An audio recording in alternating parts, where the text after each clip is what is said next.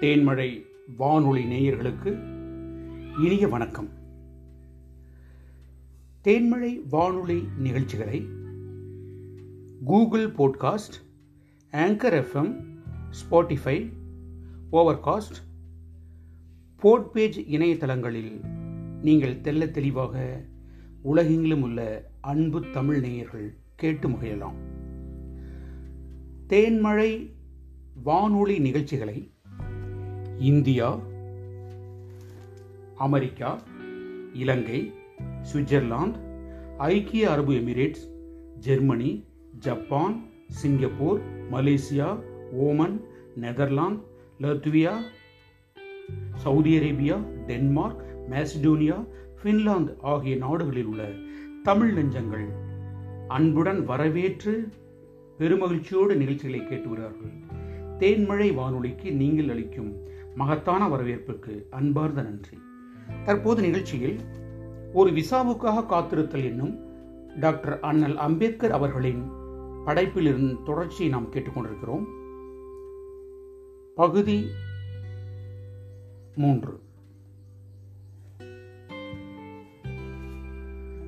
அன்று பயணிகள் விடுதியில் தங்க ஆரம்பித்த 11வது நாள் நான் காலை உணவை முடித்துக்கொண்டு ஆடைகள் அணிந்து என்னுடைய அறையை விட்டு அலுவலகத்துக்கு புறப்பட்டேன்.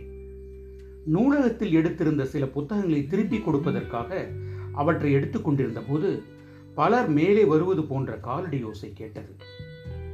அவர்கள் இங்கே தங்க வந்துள்ள சுற்றுலா பயணிகள் என்று எண்ணி அவர்கள் யார் என்று காண சென்றேன். உயரமான கோபக்கனல் தெரிக்கும் பலசாலியான ஒரு டஜன் பார்சிகள் கையில் ஆளுக்கு ஒரு கம்புடன் எனது அறையை நோக்கி வந்து கொண்டிருந்தார்கள். அவர்கள் சுற்றுலா பயணிகள் இல்லை என்பதை உடனே நிரூபித்து காட்டினார்கள். என் அறைக்கு முன் வரிசையாக நின்று கொண்டு கேள்வி கணக்கை தொடுத்தார்கள். நீ யார்? நீ ஏன் இங்கு வந்தாய்? நீ எப்படி பார்சி பேரை வைத்துக் கொண்டாய்? அயோக்கியனே, நீ பார்சி பயணிகள் விடுதியை அசுத்தப்படுத்தி விட்டாய். நான் மௌனமாக நின்று கொண்டிருந்தேன். என்னால் எந்த பதிலும் அளிக்க முடியவில்லை. நான் ஆள் மாறாட்டத்தை தொடர முடியாது. உண்மையிலேயே அது மோசடிதான். அந்த மோசடி கண்டுபிடிக்கப்பட்டுவிட்டது. நான் ஆடிக்கொண்டிருந்த இந்த விளையாட்டை விடாப்பிடியாக தொடர்ந்தால் நிச்சயமாக அந்த கோபக்கார வெறிபிடித்த பார்சி கும்பல் என்னை அடித்து ஒருவேளை கொன்றே இருக்கும். என்னுடைய மௌனமும் பணிவும் இந்த அழிவில் இருந்து என்னை காப்பாற்றின. நீ எப்பொழுது காலி பண்ண நினைத்திருக்கிறாய் என்று அவர்கள் ஒருவன் கேட்டான். அந்த நேரத்தில் எனது தங்குமிடத்தை எனது வாழ்க்கையை விட விலை மதிக்கத்தக்கதாக கருதினேன். அந்த கேள்வியை பயங்கரமான அச்சுறுத்தல் மறைந்திருந்தது. என் மௌனத்தை கலைத்து கொண்டு இன்னும் ஒரு வாரமாவது அங்கு தங்க அனுமதிக்குமாறு கெஞ்சி கேட்டுக்கொண்டேன். நான் பங்களாவுக்காக அமைச்சரிடம் கொடுத்த விண்ணப்பம் இச்சமயத்தில் எனக்கு கை கொடுக்கும் என்று எண்ணினேன். ஆனால் அந்த பார்சிகள் எதையும் கேட்கும் மனநிலை இல்லை. அவர்கள் ஓர் இறுதி எச்சரிக்கை கொடுத்தனர்.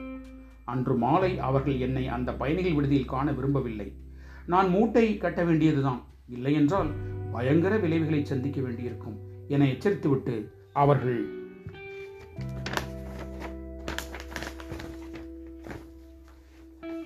சென்றுவிட்டனர். நான் குழம்பி போனேன். என்னுள் இதயம் பனிக்கட்டியாக உறைந்து விட்டது. எல்லோரையும் சபித்தபடி வாய்விட்டு அழுதேன். என்னுடைய விலை மதிக்க முடியாத உறைவிடம் என்னிடமிருந்து பறிக்கப்பட்டு விட்டது. அது ஒரு சிறைச்சாலை அறையை விட சிறப்பாக இருக்கவில்லைதான், ஆனால் எனக்கு அது விலை மதிக்க முடியாது. பார்சிகள் சென்ற பிறகு இதற்கு ஒரு வழி காண சிறிது நேரம் அமர்ந்து சிந்திக்க ஆரம்பித்தேன். விரைவில் எனக்கு அரசு பங்களா கிடைத்து என் இன்னல்களுக்கு ஒரு முடிவு வரும் என்ற நம்பிக்கை எனக்கு இருந்தது. ஆகவே என் பிரச்சனை ஒரு தற்காலிக பிரச்சனையே, ஆதலால் நண்பர்களிடம் சொல்வதே இதற்கு நல்ல முடிவு என்று எண்ணினேன். பரோடா ராஜ்யத்தின் தீண்டத்தகாதவர்களிடையே எனக்கு நண்பர்கள் கிடையாது, ஆனால் மற்ற வகுப்பினரிடையே எனக்கு நண்பர்கள் இருந்தனர். ஒருவர் இந்து, மற்றவர் இந்திய கிறிஸ்தவர். முதலில் நான் இந்து நண்பரிடம் சென்று எனக்கு ஏற்பட்ட நிலையை எடுத்து கூறினேன். அவர் பெருந்தன்மையானவர், என் மிக நெருங்கிய நண்பர். அவர் வருத்தமடைந்ததுடன் வெறுப்பும் அடைந்தார். எனினும் அவர் குண்டை தூக்கி போட்டார். என் வீட்டிற்கு நீங்கள் வந்தால் எனது வேலையாட்கள் போய்விடுவார்கள் என்றார் அவர். இந்த குறிப்பை புரிந்து கொண்ட நான் அங்கு தங்குவதை பற்றி வற்புறுத்தவில்லை. எனது இந்திய கிறிஸ்தவ நண்பரிடம் செல்ல நான் விரும்பவில்லை. ஒரு தடவை அவர் என்னை தங்குவதற்கு அழைத்திருந்தார். நான் அதை மறுத்து பார்சி பயணிகள் விடுதியிலேயே தங்க விரும்பினேன். அவருடைய பழக்க வழக்கங்கள் எனக்கு இணக்கமற்றவையாக இருந்ததுதான் காரணம். இப்பொழுது திரும்ப அவரிடம் செல்வது ஏமாற்றத்தையே கொடுக்கும். எனவே நான் அலுவலகம் சென்றேன். ஆனால் தங்குவதற்கு இடம் கிடைக்க இந்த வாய்ப்பை இழக்க நான் தயாரில்லை. ஒரு நண்பரிடம் கலந்தாலோசித்துவிட்டு என் கிறிஸ்தவ நண்பரை சந்திக்க சென்றேன். அவரால் எனக்கு தங்க இடம் கொடுக்க முடியுமா என்று கேட்டேன். அவருடைய மனைவி மறுநாள் பரோடாவுக்கு வருவதாகவும் அவளை கலந்தாலோசித்துத்தான் சொல்ல முடியும் என்றும் அவர் பதிலளித்தார். தட்டி கழிப்பதற்காக அவர் தெரிவித்த சாமர்த்தியமான பதில் இது என்று பிறகு தெரிந்து கொண்டேன். அவரும் அவரது மனைவியும் பிராமண குடும்பத்தில் இருந்து வந்திருந்தாலும் கிறிஸ்தவ மதத்துக்கு மாறிய பிறகு கணவர் சுதந்திர சிந்தனையுடையவராக இருந்தார். ஆனால் மனைவி பழமைவாதியாகவே இருந்ததால் ஒரு தீண்டத்தகாதவரை தங்கள் வீட்டிற்குள்ளே அனுமதிக்க சம்மதிக்க மாட்டார்.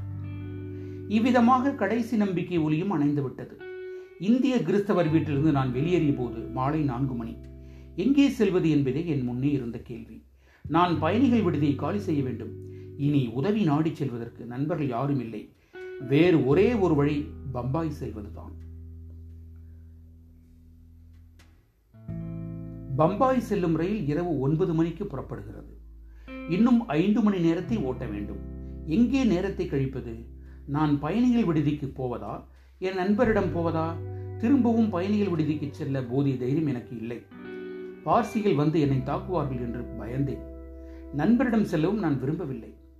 என்னுடைய நிலைமை பரிதாபப்படும்படி இருந்தாலும் யாரும் என்னை கண்டு பரிதாபப்படுவதை நான் விரும்பவில்லை.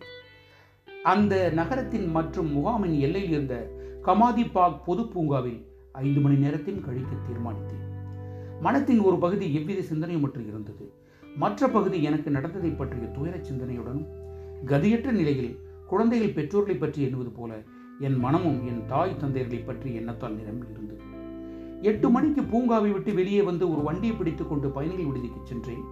எனது பொருள்களை கீழே கொண்டு வந்தேன். கண்காணிப்பாளர் வெளியே வந்தார். எனினும் அவரோ நானோ ஒருவருக்கொருவர் ஒரு வார்த்தை கூட பேசிக்கொள்ளவில்லை.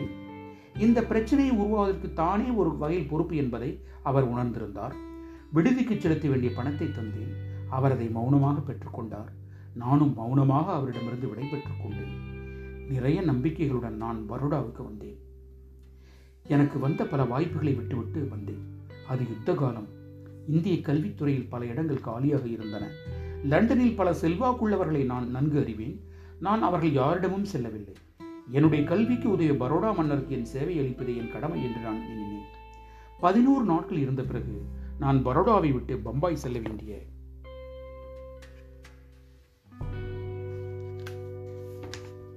நிலைக்கு தள்ளப்பட்டேன்.